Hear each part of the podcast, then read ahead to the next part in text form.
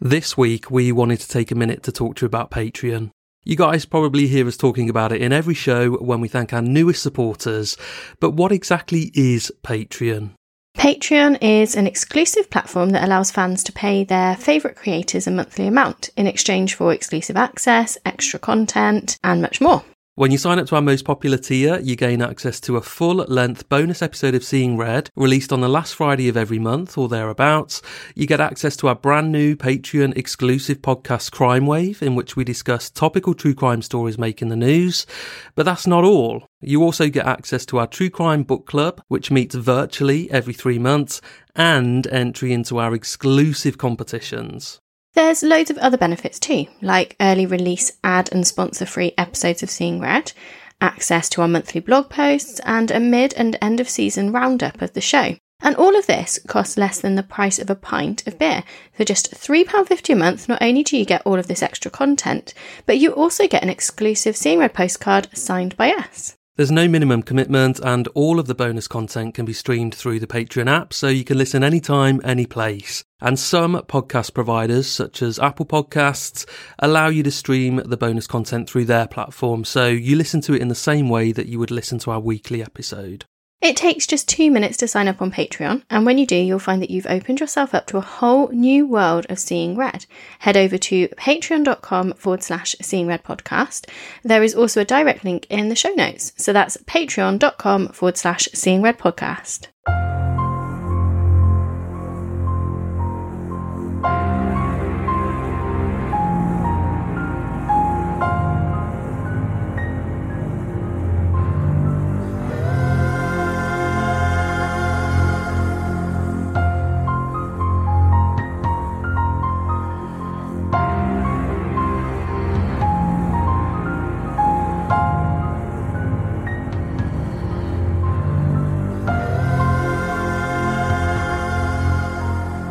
Hello and welcome to Seeing Red, a true crime podcast. I'm Mark. And I'm Bethan, and welcome back, guys. I love how you've put here, Mark. We are racing towards the end of season seven, and we really are. I can't believe we're in June already. Yeah, honestly, it's weird, isn't it? The thing for me, season seven actually feels like it's been going on for about two years. But now, now that I think this is episode 22 or 21 at least, it's weird now. We're finally nearing the end of it, uh, but it's it's taken a long time to get to this point. But now, yeah, it's racing away. Uh, absolutely. Um, and did you see our mention in Crime Monthly magazine? Oh, I did. It's so exciting. It was a whole page talking about the case that we covered, which was major, really massive, and the fact that on the front cover, when they do their little teaser of what's inside, the words "Seeing Red." I know. It was weird, wasn't it? I mean, that's So a great exciting. magazine. Uh, we, we've bought it periodically. We gave away a subscription in a Patreon competition a, a year or so ago. Um, so it's it's a great crime magazine. Um, so to be featured in it uh, so heavily was was amazing, wasn't it? And it was a surprise. We didn't know. No, until one of our listeners literally told us, by the way, guys, look at this. Bit awkward that it wasn't an episode you were in. Um, I know. but it was my friend Steph, so that was fun. Yeah, it was great that Steph got a mention.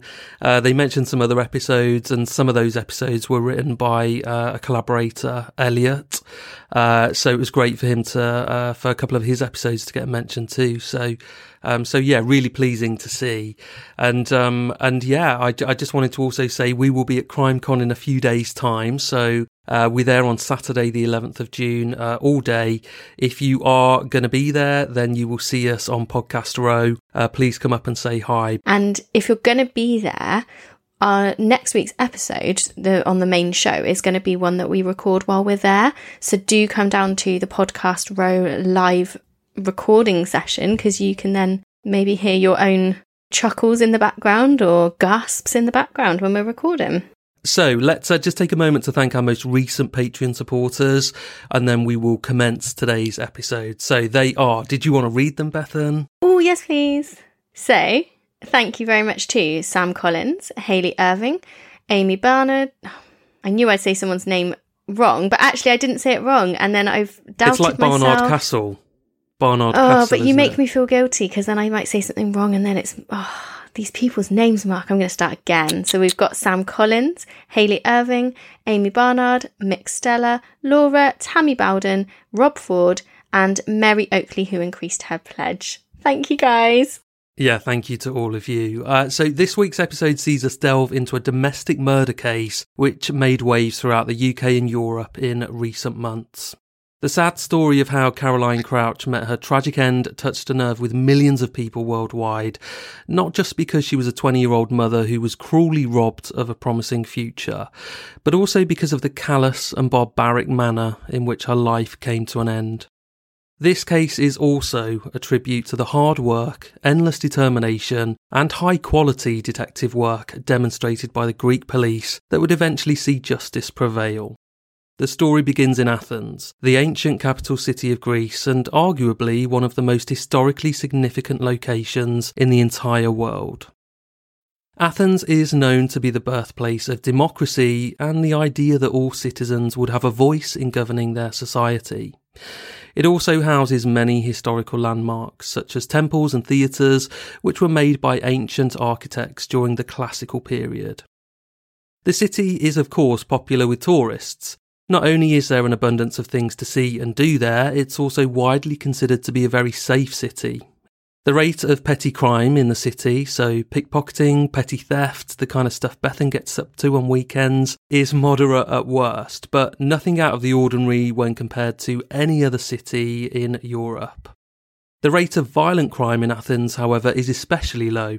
Violent crime is mostly unheard of there, save for some very isolated incidents, which tend to be few and far between. This really reminds me of when I covered the Japanese case and I was looking at Japan and the fact that they have such a low crime rate and it's so unusual to us being in a in a place where lots of the cities have a lot of crime and thinking about cases from America where it's just crazy and it's always really interesting, isn't it, when it's a city where they don't have very much. Are they going to be able to police well because of that, because yeah. they've got more time and resources, or are they not going to be able to police as well because they've never come across it before? It's really interesting. Yeah, no, I, I don't know the answer to that because I mean they did a great job in, in this instance, but yeah, I, I always kind of think with a police force if they're not used to dealing with murders and, and really high profile crimes, it, it must be really tough for them to uh, use the limited experience that they have to to bring uh, justice uh, about. But um, this is a great example where where the police worked tirelessly to to get justice for Caroline.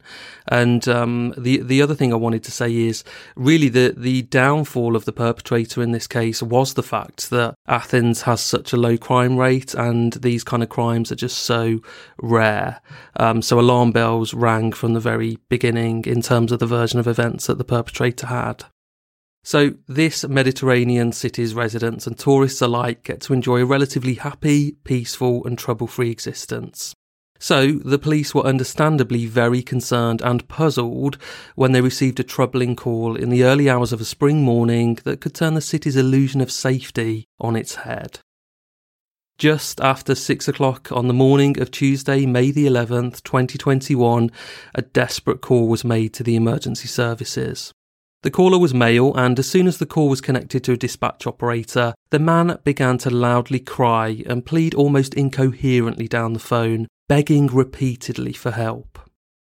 The operator tried for some time to get the frantic caller to calm down and explain the situation. However, it was clear to her that the call, which has since been made public, was a genuine emergency, and that the man who had called them had been involved in something unimaginably traumatic.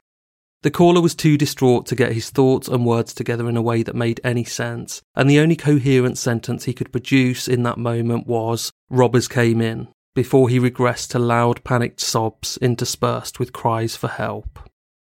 The operator was able to trace the call to an address in Glyka Nera, a coastal suburb in the northeastern part of the city, and several police responders quickly raced to the scene. Several available police units arrived quickly at the address, which was a luxurious three story sea view maisonette in a very affluent part of town. Whoever lived here was clearly very wealthy. The police banged on the door, but got no answer. Concerned for the welfare of anyone inside, they took the decision to go in anyway. Upon entering the property, the Greek officers were met with a heartbreaking scene. The first thing they saw was a small, husky puppy with its own collar and lead tied around its neck, hanging dead from the stairway banister. God, that's like something out of a movie or something. That is so horrible and sinister, isn't it? Yeah, and, and worse is to come, but just to immediately be greeted with that scene, I just, you just could never have imagined that you would open the front door and see something as barbaric as that. That's just something you wouldn't imagine ever coming across in your whole life. It's just, it's weird for want of a better word. It's just not something that people do. Um, but, but yeah, here is a, a seven month old husky puppy, um, hung from the, the stairway banister by its own lead. Um, a, an appalling scene to, to be presented with. So, apart from this dead puppy, the house appeared normal and the ground floor was deserted. Sensing a sinister presence in the house, the police drew their firearms and made their way upstairs. In the loft bedroom on the second floor of the property, they discovered a 33 year old man who had been partially gagged, blindfolded, handcuffed, and tied securely to a chair. He was alive but deeply distressed and pleading to be set free. On the bed, a fully clothed 20 year old woman lay face down and motionless, with her hands bound behind her back with thick tape. On the bed next to the apparently unconscious young woman, an 11 month old baby was crying, clearly in great distress, using her tiny hands to slap at her mother's head and body, trying desperately to wake her up. However, the woman wasn't going to wake up. Tragically, she was dead. Oh my god, there's just scene upon scene of of like a snapshot of just unimaginable horror. This is awful. And as we said at the beginning of the episode, for a police department that aren't really used to dealing with this kind of stuff. So um, those scenes will live with them forever. Absolutely. The police did a sweep of the house and made certain that nobody else was present. Then they untied the man from the chair. The man was clearly traumatized and under extreme stress, and it took a long time for him to calm down. Eventually, he was able to identify himself as Babis Anagnostopoulos, a 33 year old helicopter pilot from Athens. The dead woman on the bed was his British wife, Caroline Crouch, and the 11 month old baby was their daughter, Lydia. Babis explained to the first responders that at about 1.30am, three armed robbers wearing masks had broken into their home as they slept and attacked them. According to Babis, the robbers had apprehended him first before tying him to the chair in the bedroom. Then they tied up Caroline and forced her to lie face down on the bed whilst holding a loaded gun to little Lydia's head, all the while demanding to know where Babis kept his money. The robbers spoke to Babis in Greek, but when they spoke amongst themselves, they used a foreign language. Babis was unable to recognise exactly which language they'd been speaking in, but he suggested that it could possibly be Albanian or Georgian. According to him, the robbers seemed to be fully aware that Babis was in possession of a significant sum of money that was in his house, and he theorised that someone may have observed him make a bank withdrawal earlier that day and subsequently tipped this gang off. Babis and Caroline had recently purchased a plot of land nearby for development, and Babis had withdrawn the cash to pay some of the workers.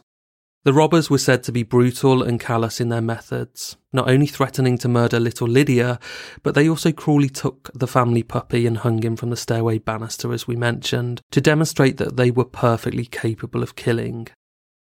The cruelest twist of all, however, was that even after Babis had given them the location of the money and then begged them not to hurt his family, one of the robbers had laughed and smothered Caroline to death with a pillow. Speaking later to media, Babis could not hold back his anguish as he recounted being tied to a chair with tape around his eyes and neck, hearing his wife struggle and fight desperately for her life, but being powerless to do anything to save her. The heartbreaking events were further intensified when it was revealed that Caroline had been killed just inches away from their 11 month old daughter, who was wide awake and screaming for the duration. That's just, I don't know, that's just mm, it, somehow worse, and I don't know why, but just somehow just makes it even more horrible. Yeah, the the, the trauma, even at 11 months, even though mm-hmm. Lydia might not be capable of remembering that at 11 months of course she wouldn't it's the trauma of that is going to live with her and yeah potentially absolutely. potentially cause lots of issues in later life um, it's just yeah it's just something that you it's just unbearable to imagine Uh, those those minutes where Babis was tied to the chair and Caroline's being smothered to death, and little Lydia's and like everything to her. else with this case, this poor child is just. I don't know how you come out the other side, even though you won't be young. You're too young to really remember, like you said. Yeah, I mean, yeah, just everything in this whole case is just horrific. it reminds me a little bit of the Al Hilli family, uh, the family that were murdered Yeah. near Lake Annecy in France. Um, and there were two young girls, weren't there? So um, they were much older than Lydia, um, but they witnessed their parents and their grandmother being murdered by a hitman. And um, one of them was pistol whipped, wasn't she, really badly?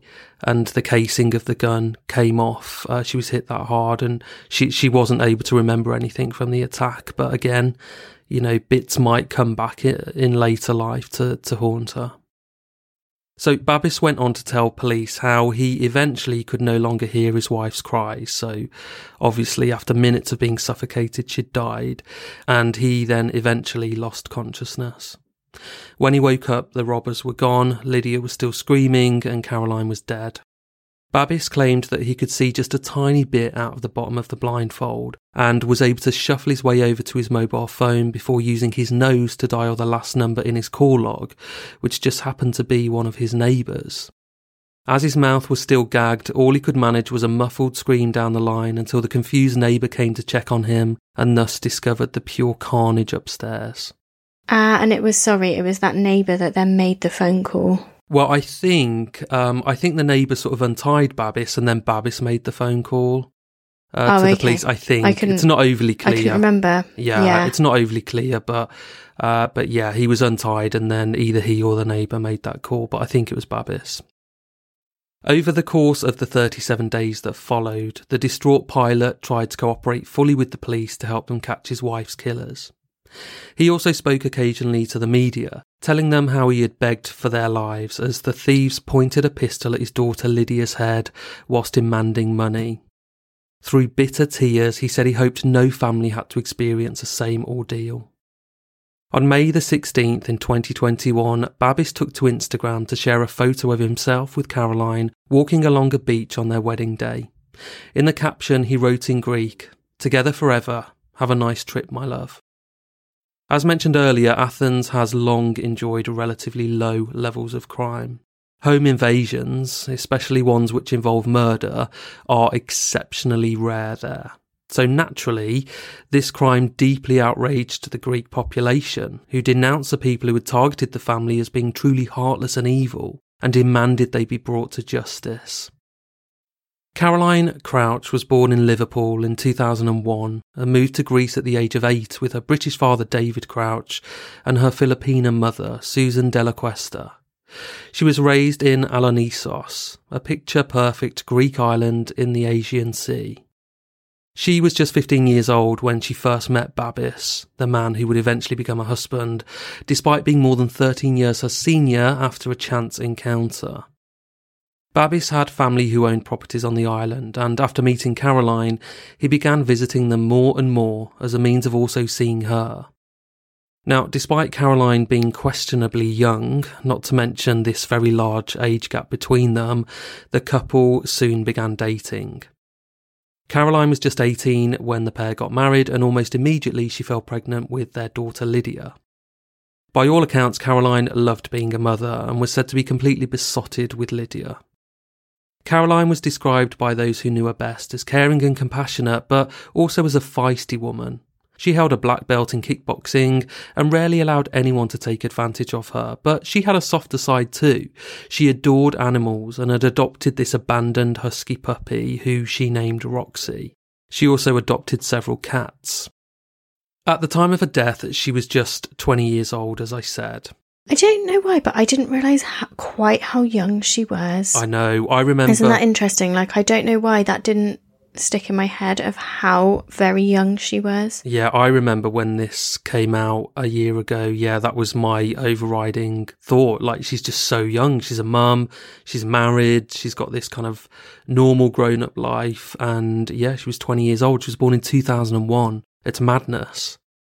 The residents of Alonissos, who form a very close knit community, were deeply devastated by Caroline's death. So that's her hometown, basically, where she moved to at the age of eight.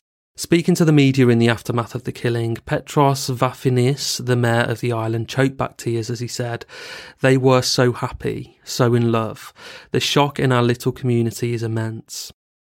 As news of the tragic murder continued to spread like wildfire throughout the media in Greece, Europe, and Caroline's home country of the UK, nobody could get over the sheer cruelty and callousness of the killing.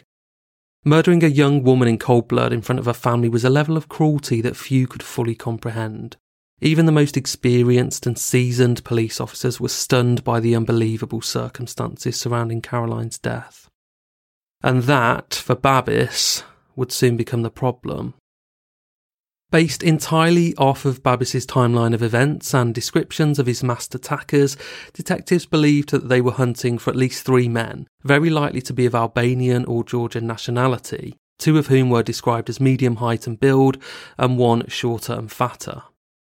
Each room of Babis's and Caroline's property was covered almost entirely by CCTV cameras, so of course the police's first course of action was to try and salvage any of that footage.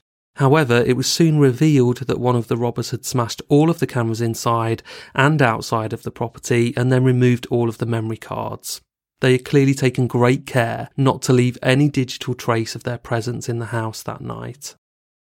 With the camera line of inquiry soon abandoned, the police began looking instead at the whereabouts of the city's most prolific violent criminals on the night and morning of May the 11th. And through this line of inquiry, towards the end of May, the police arrested a Georgian immigrant in Athens who had a history of violent burglaries.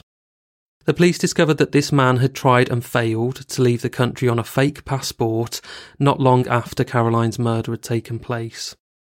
The man was said to be part of a violent gang of home invaders who had previously subjected their victims to beatings and even torture. He was questioned extensively, however, the police failed to link him to the crime and he was eventually released without charge. The frustrated investigators' luck didn't improve much further when they checked DNA samples from skin found under Caroline's fingernails, presumably gathered from her clawing at her killer as she was strangled. These results came back as inconclusive. That is so frustrating. So frustrating because, yeah, of course, she'd be fighting for her life on that bed and you would do anything. You would be clawing at their face. So, um, unusual for that to come back as inconclusive because there would have been in theory, quite a bit of skin under her fingernails.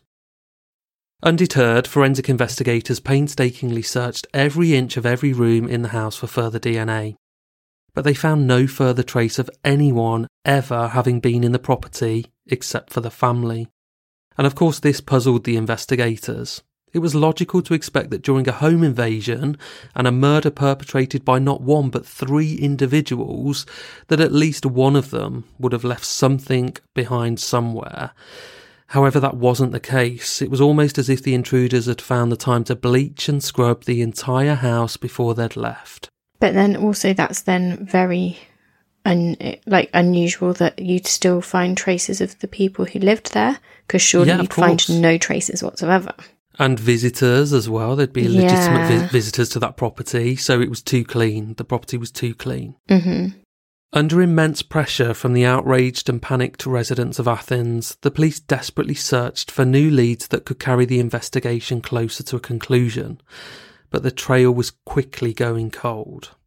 The Greek authorities even put up a cash reward of £300,000 for any person who could provide the police with any information that would lead to a successful conviction.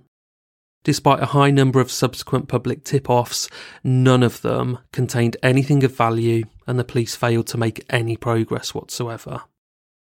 Throughout this entire investigation, Babis was constantly in and out of the police station trying to help the police with their inquiries as they pressed him for more details and scrutinised his timeline. When they asked about his marriage, Babis painted a picture of love's young dream, insisting that he and Caroline were happy and in love with one another. However, what Babis didn't know then was that his wife had been keeping a diary which was discovered at the crime scene, and its contents was carefully analysed by police. Caroline's description of her marriage to Babis was a far cry from the picture perfect relationship that he had outlined to them. good for her writing this and keeping it secret. Like, well done. And it coming from beyond the grave as well. Mm. I mean, it's sad that it had to come to that, but I'm so glad that she did this. Yeah. And also, I suppose going back to her being just 20, it does kind of show a level of immaturity. And I don't mean that in any disrespectful sense, but it's kind of a teenage thing to do. But just five years before she died, she was a 15 year old girl. Um, so despite appearances of being married and this child and successful, um, you know, yeah, she was just 20 years old. So within Caroline's diary, page after page, she'd written of her misery at the hands of Babis, who was, according to her, controlling, manipulative, and violent. In December 2019, for example, she wrote, I fought with Babby again. This time it was serious. I hit him, I cursed at him, and he broke down the door. All I wanted was for him to ask how I am when I wake up. I woke up so weak and tired. I'm thinking of leaving. I'm thinking of going to my sister. I don't know if I can keep going with Babby. I love him so much that I can't leave him, even though this relationship hurts me. So she's this really tortured soul, isn't she? You just hear of and see so often, but you generally don't then find, like, we don't find out until it's far too late, and it's just so, so horrendous. This whole like but I love him so much and he just I you just wish you could just step into the the person's home and just take them by the hand and say to them like walk away now and in 5 years time you will realize that you don't love him and it's not love. But in that moment they can't see what everyone no. else could see it's so complex, isn't it? And, you know, she was clearly terrified of him and she claimed in this diary that he would of- often physically stop her from leaving the house. And she, she'd put in there also that he'd installed a tracing app on her phone. And then he even accompanied her to her own therapy sessions so that he could listen in. Um, which is a gross breach of trust in a relationship. And if you, I put a picture at the, the top of our notes for this um, of Caroline and Babis. And, uh, you know, I know it's, um, it's such a shallow thing to say, but they're such a good looking couple and they just look so normal and respectable. You would never think this was going on behind closed doors. Um, you really wouldn't. They just looked, they genuinely did look like Love's Young Dream. They really did. And that looks like potentially a wedding photo of their wedding, and they just look so happy, and it's just really sad, isn't it? Yeah, incredibly sad. It was also revealed that Caroline had been searching for an apartment in central Athens for her and baby Lydia so that she could finally be free of Babis for good. And I think she'd really made some waves with that. So she'd finally got to that point of making a plan to actually leave him. And you might think that these damning revelations were what prompted the police to start taking a closer look at Babis, but that wouldn't be true. As would be later revealed by the Greek media, it was said that the first police detectives on the scene had serious misgivings about the crime scene within moments of showing up there. To them, very little about the scene added up. The most obvious problem was that the robbers had supposedly cold bloodedly murdered Caroline and the family dog, but for some inexplicable reason left Babis and Lydia alive and unscathed. This, as the detectives theorised, was completely atypical of how home invasion related murders usually play out. Indeed, in most cases, once a murder has been committed during a home invasion, it's extremely unusual for any witnesses to be left alive. Because, like, I get it, why stop at just one murder and leave a witness behind who could blow your cover? So, and also taking out the um, like, sorry to be a bit stereotypical, but to take out the weaker of the couple than the man, like that seems very strange as well. You've you've restrained the man, but you've killed the woman, and then you've left him, and it just feels you've left, like you said, the witness. I feel like you'd you'd do something to the man and then use the woman, like you'd use what you've done to the man to make the woman comply or something. So. Mm and it's interesting, isn't it? Straight away, those police detectives are kind of like, none of this makes any sense. And yet yeah. they haven't got the experience. Like, fair play to them. Yeah, and the, the, the, you know throughout this investigation into Caroline's murder, they're they're sort of um, suspicious of Babis. Obviously, uh, from the outset, they've been suspicious, but uh, but this diary, yeah, that's um, it's just further fuel to the fire. So they they really start honing in on him. Um, so we talked about this kind of thing before, this um, faking of a crime scene, and um, we mentioned it in a well-known 2010 Canadian case that we covered. Uh, I don't know, I'd say a year or so ago, and that was of 21-year-old college student Jennifer Pan, and she'd paid a local a local gang uh, to storm her family home and murder both of her parents under the premise of a home invasion. And this was kind of similar because she was tied to a banister in the home, but left alive and unscathed while both of her parents were shot. Um, they were shot in the head. And yeah, detectives were kind of uh, exactly the same here. They were like, well, they've really left a witness. They've killed your mom and dad and they've left you and you've witnessed all of this. That's just not how it works. I can understand leaving the baby because yeah, I, I think it would that. take a very, very cruel person to be able to kill the baby. So um, I could understand if this was a real home invasion that has gone wrong that you leave the baby alive. But the man, no, no, I'm completely with you. The other issue with Babis's story was the distinct lack of damage or even any kind of disturbance that had been inflicted on the house. And the property hadn't been ransacked and some of the rooms appeared to be completely untouched. Oh yeah, Very that's few- just bizarre. Uh, totally. Very few of the most obvious places to look for valuables, so drawers, cupboards, etc., hadn't been touched, and the ones that had been opened and searched had been the ones which rather conveniently had contained the valuables that had been allegedly stolen.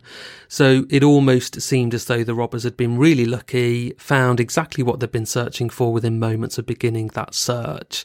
and also, his story was that they'd asked where things were, so well, I suppose. I he could say that, but yeah, you'd still be ram- you'd still be rummaging and looking. Well, I think that the point is as well, you know, they're allegedly after this sum of cash, but then they're, this is a wealthy couple. There's going to be nice watches and stuff. So what, why was nothing else hunted for and stolen? That, that is a concern for the police. So the distinct lack of DNA evidence at the scene also made things appear bizarre. So to police, the scene just looked too perfect, basically. It was too void of evidence, and from the very beginning, several detectives believed that it looked as though this had been staged, and it so happened the police were not alone in their suspicions.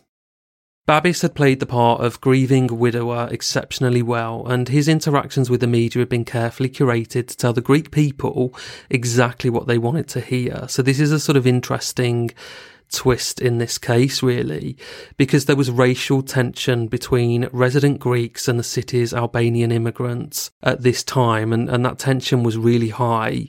And Babis rather cruelly capitalised on that tension to make his story seem more believable and relatable. Mm. On social media, this high profile case received a lot of attention and the general stance on the matter amongst the public, so not detectives because they were suspicious of Babis at this point, but amongst the general population of Greece, it was kind of like you were on one of two sides. So there was one side where there was an outpouring of sorrow and sympathy for Babis that the tragedy had befallen him, and well wishers openly sent messages of love and tenderness to him. And on the other side, there was widespread outrage that this was basically an Albanian gang that had done this, and they these people people, these right wing people, highlighted the dangers of mass immigration and they demanded immediate government reform on, on this issue, which I just thought is so cruel because it wasn't an Albanian gang, as we'll come on to, as you probably realised, or if you're familiar with this case, you'll know. Um, but I just thought it was so cruel of him to pick at the Albanian immigrants in Greece and to blame them and to cause this sort of widespread hatred of them. Um, I just thought it was cruel. Yeah, I think um, we could see this happening in our society now if something was to go on, and there's always going to be somebody who makes a good scapegoat, and it's it's horrendous when not only does that person or the people make a good scapegoat, you then also further and fuel racial tension with it making an entire nationality or an entire group of people or an entire race the scapegoat. And that is just, yeah, I think cruel is a great way to put it because even if you then find out the truth, are you going to be able to change emotions yeah. that people have started to feel? No. Yeah, I agree. Um, of course, there was another smaller pocket of social media users who were able to think logically and without political agenda, those who dared to verbalise what the police were secretly already considering that Babis did all of this himself. the true crime fan community because a lot of yeah. us basically were like, hmm, shall we look at him a bit more? Well, I remember it because he was sort of um, parading himself around media, wasn't he, in the wake of Caroline's murder? He'd not been arrested. He wasn't on bail. He was a free man. He, as far as we were aware, he wasn't under any suspicion by the police. And, uh, you know, he was just this dad that had been through this awful tragedy. Um, but yeah, I think uh, certainly me and you, and, and probably lots of our listeners, uh, had other feelings that, that he was the perpetrator for sure, and we were proved right, of course. Um, so yeah, he did murder Caroline. Although the police weren't openly uh, casting any kind of suspicion in the direction of Babis at this point, they did share the sentiment that he had a lot to hide and they just needed to prove it. So, thanks to some very professional and innovative detective work, it didn't take them long to gather the proof that they so desperately needed to nail this bastard. Ironically, the piece of evidence that would finally nail Babis and eventually prompt him to make a full confession was probably the most subtle and easiest to overlook. Um, absolutely. I remember when this came out just being like, oh my god, fair play. Like, Yeah. it's just, it's like something out of a story. It's like something out of an episode of Columbo.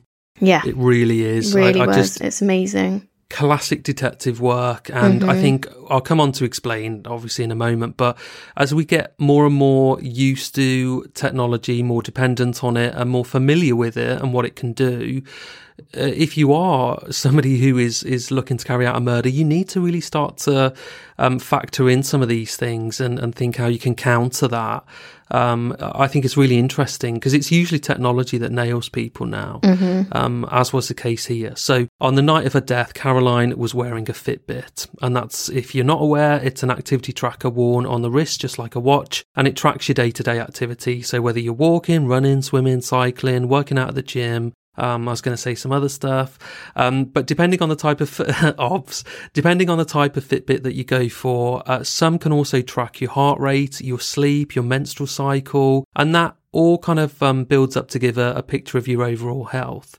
And some Fitbits can even detect the type of exercise that you're doing. So Mine whether that's swimming, cycling, yeah. And um, they offer then optimized tracking. So it's a really smart bit of kit and it's popular with people who enjoy physical exercise, hence why I don't have one and you do. So, of course, Fitbits are designed to collect, store, and analyze data for the user to refer to later. So, Caroline's state of health was being constantly tracked, analysed, and recorded to a biometric server throughout her entire ordeal, right up until the very moment she died.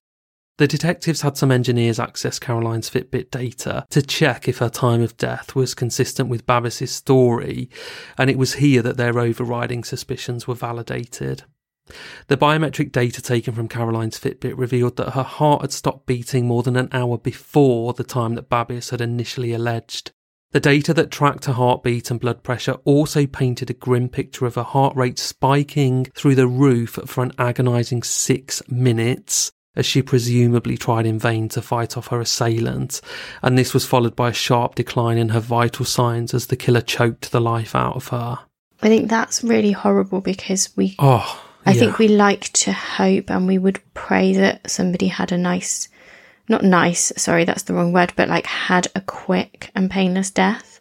And that's always Yeah. the hope is that they didn't suffer and that it was as peaceful as possible. So to then have that information, cold hard facts is, oh, horrible. It's really sad.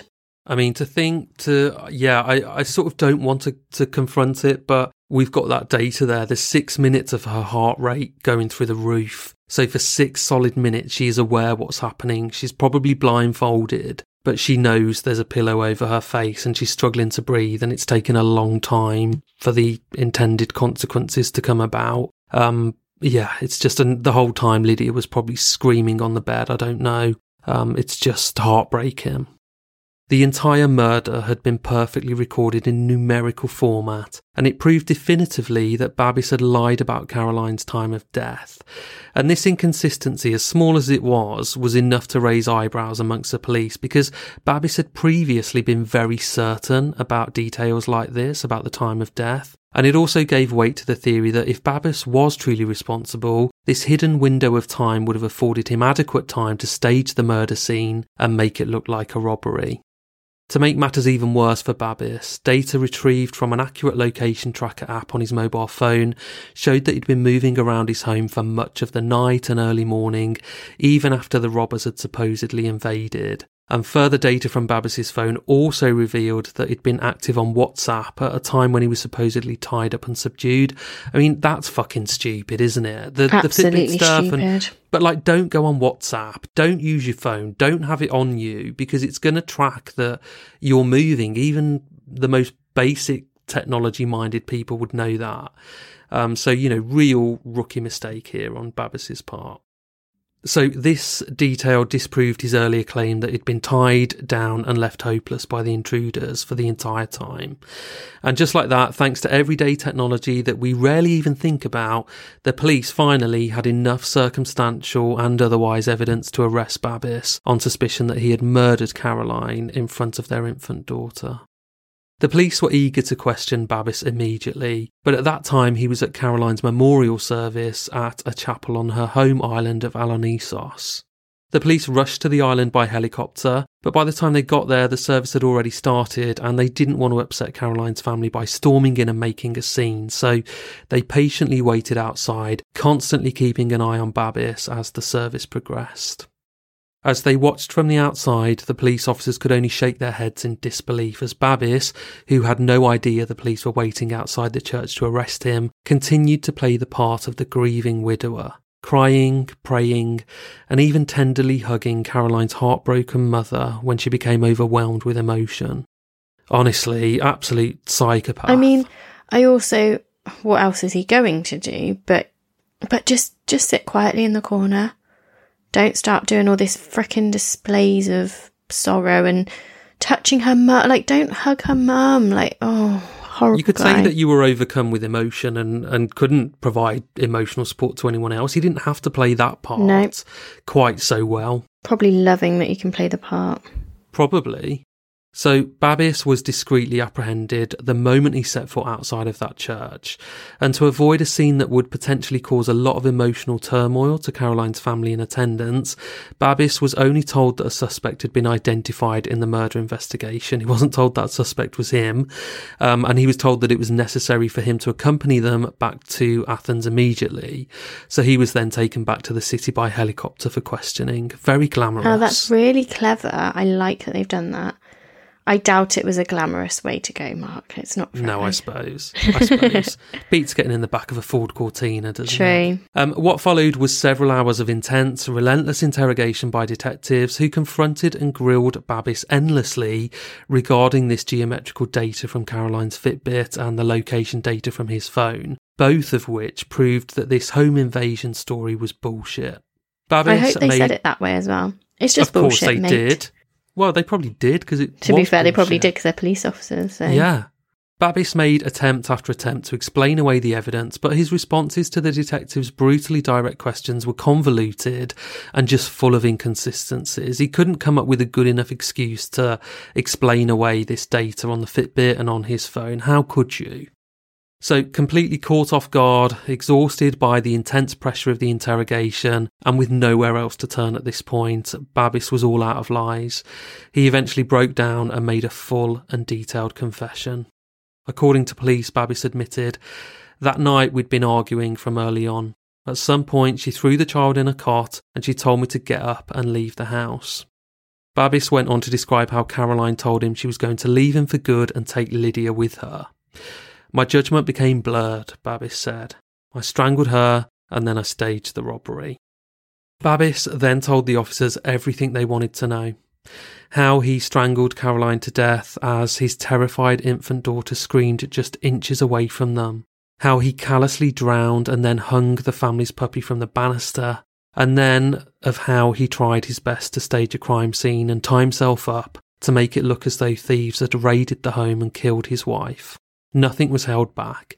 In his testimony to police, Babis said, I thought of making one last attempt so that Lydia might at least grow up with a father. I thought of disposing of Caroline's body, but it was impossible for me to do so. Just looking at her, I cried. The next thing I thought was to say that someone else did it.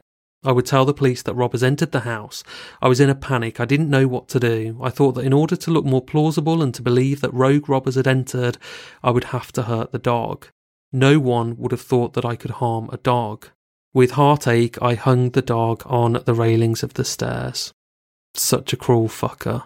I'm really glad that this gave him, like, that he couldn't go and dispose of her body because it made him so hu- upset. And I'm glad that he said he had heart- heartache and stuff because it's like I want him to suffer even just a small amount.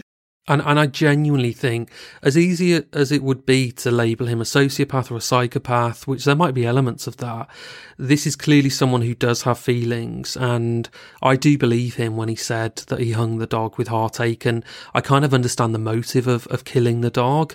If he, if the dog was dead at this crime scene, then no one's ever going to point the finger at him because they'd never think him capable of killing a dog. Um, so I kind of get it, but yeah, I, I think that will haunt him for the rest of his days. And of course, obviously, um, more so the, the, the way that he murdered his wife and the fact that he murdered her. And I do also think when it's a situation like this where somebody, I mean, obviously we know with their situation, he was abusive prior. We know that this is not just a one instinct and he's seen red and gone mad this is, you know, he's clearly a violent person, but he's gone further than he's ever gone before. He's never, he's clearly never done this before. And actually, I think he probably did think to himself, my child can't grow up without a mother and a father. I've done this. I need to get away with it somehow. He's also the type of person he is, clearly very narcissistic, is gonna want to have, um, you know, to take all the blame away from himself and not have to deal with the consequences. But I do think there's a big element of truth there that he, it happened and then he just sat there and went fuck how am i going to get around this? How am i going to get out of this? And so the actions afterwards i genuinely think are of someone reasonably not remorseful but devastated by what they've done. Yeah and i get it. I hope that he really yeah is like haunted by the memory of everything he's done. I really hope he is forever I, I honestly completely agree. I think you're right. I think I think he saw red, he snapped, and uh, killed Caroline, and then came out of that and thought, "Fuck, what have I done?" And yeah, did everything he, he possibly could do. He must have considered it, you know, pretty early on uh, about disposing of Caroline's body, but just couldn't bring himself to do that, mm-hmm. and then staged this crime scene as a, a last ditch attempt to get away with this. Um, I have no sympathy for him, but I can sort of understand that not no two killers are the same, are they? So I, I do I do understand that he could have snapped at this point, and not not of Caroline's volition at all. Um, but I do think it was probably a bit of a toxic relationship. But I also thought it was really cruel how he how he blamed Caroline and said that she threw the baby in her cot because I doubt Caroline threw Lydia in her cot. She would have placed her there, but he's saying, yeah. uh, you know, she threw the baby. That's just bollocks to paint her like, as. Even if she'd put the baby, even if she had thrown the baby into the cot, he's gone and got that baby back out. And he's driven her to it. He's driven to yeah. it. But I, I don't believe him. No, I don't believe it either. I think she will have put the baby down and then stormed back over to him. Yeah. But he's yeah. then somehow brought that baby back over and has has then also been such a heartless, evil prick to the baby as well. Not only is that mother having to hear her baby, but the baby is witnessing, whilst luckily I think like we said before, the baby won't remember specifically, but they'll have the memory, the muscle memory of like the unconscious emotions. Yeah. I mean, you're, I know you're sort of like very well read on uh, you know, I hate to use the term rearing a child, but you know, like when, you know, when like uh, when babies, you know, at the very sort of early on at different yeah. stages, three months, six months, etc., they're they're sort of learning and absorbing so much subconsciously and consciously, um, which will really start to form their character in later life. And it's you know, da- damage has been done there, even yeah, with eleven month old Lydia. When you look at abused babies and you look at um, like children where they have been abandoned and especially when they've been abandoned in a very violent situation in a very, very violent setting, they then go mute, they go silent, they don't cry yeah. because crying is an is a reaction that they should do to get attention and it's it's the right way to communicate. And if you find parents who ignore crying and ignore their babies and they don't tend to their needs, they become emotionally detached. And it's amazing that at such a tiny age, so much of the brain is being formed, ready for your adult attachments, your adult life. So much of Yeah. what your parents do in those early couple of years makes a huge difference forever. Yeah. Child rearing. It's the right Child term, rearing. though. It is the correct term. I think it but- is, but it, it makes it sound like It it's an animal, which it isn't.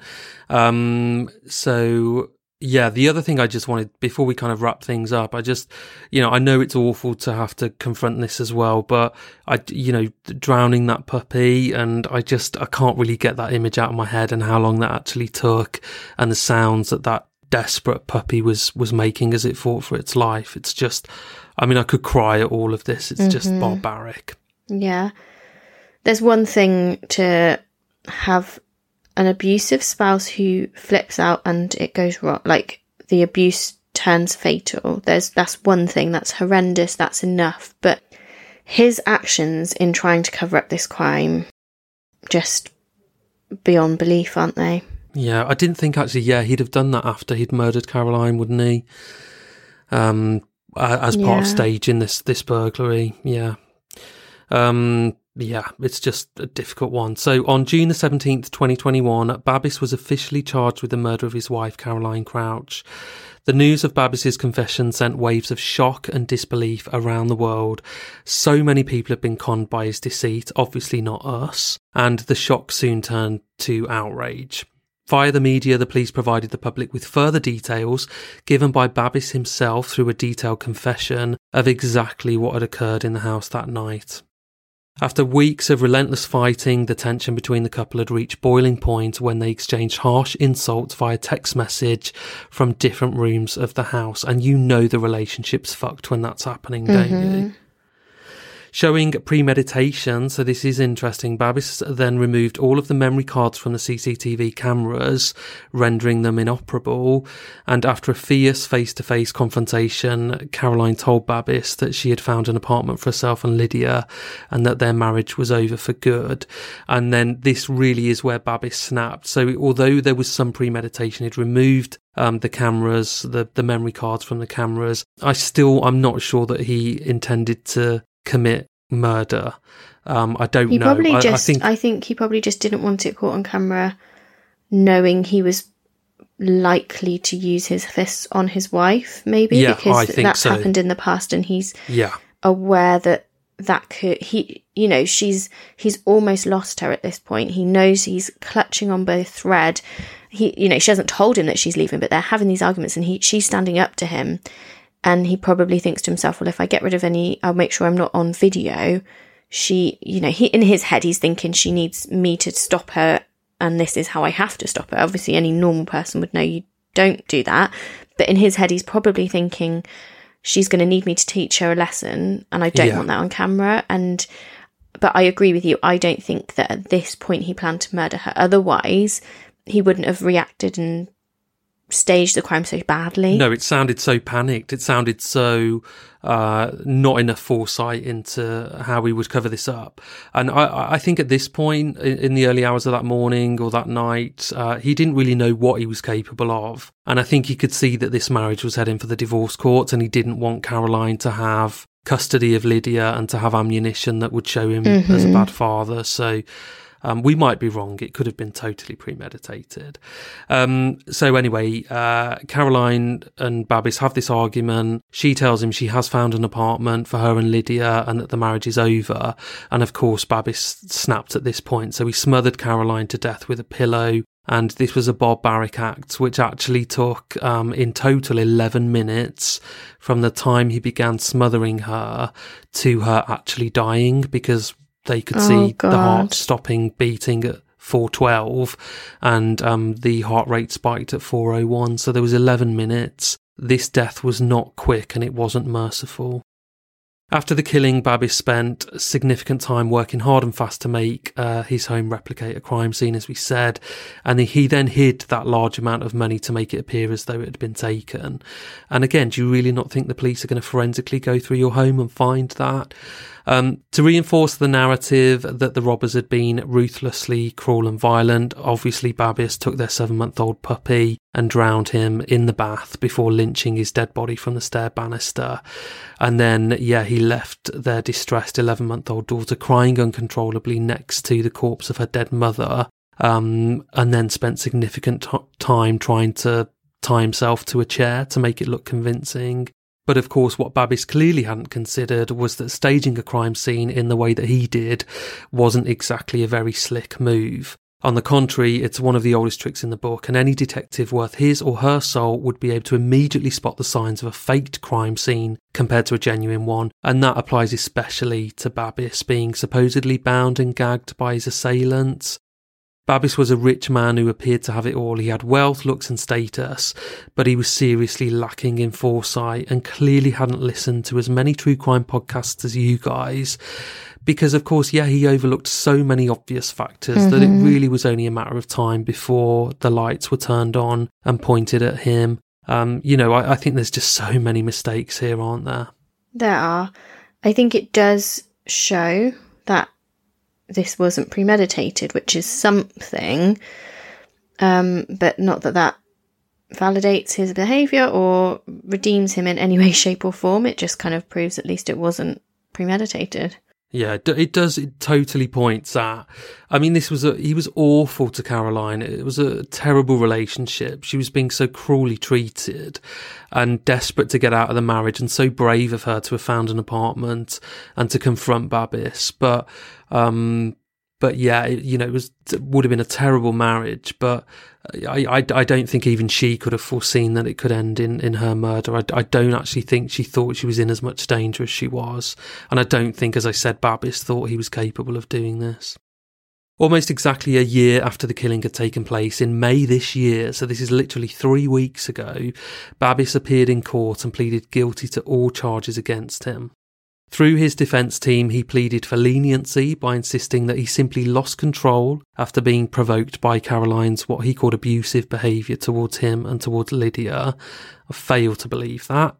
This approach caused nothing but outrage and controversy, especially amongst Caroline's family members in the courtroom, and no one bought it, we don't buy it, so it did little to garner any sympathy amongst the jurors. Um, his closing words to the court were I hope all of those who have been hurt, all of those who have lost, will someday forgive me. I hope that God will forgive me because I will never forgive myself.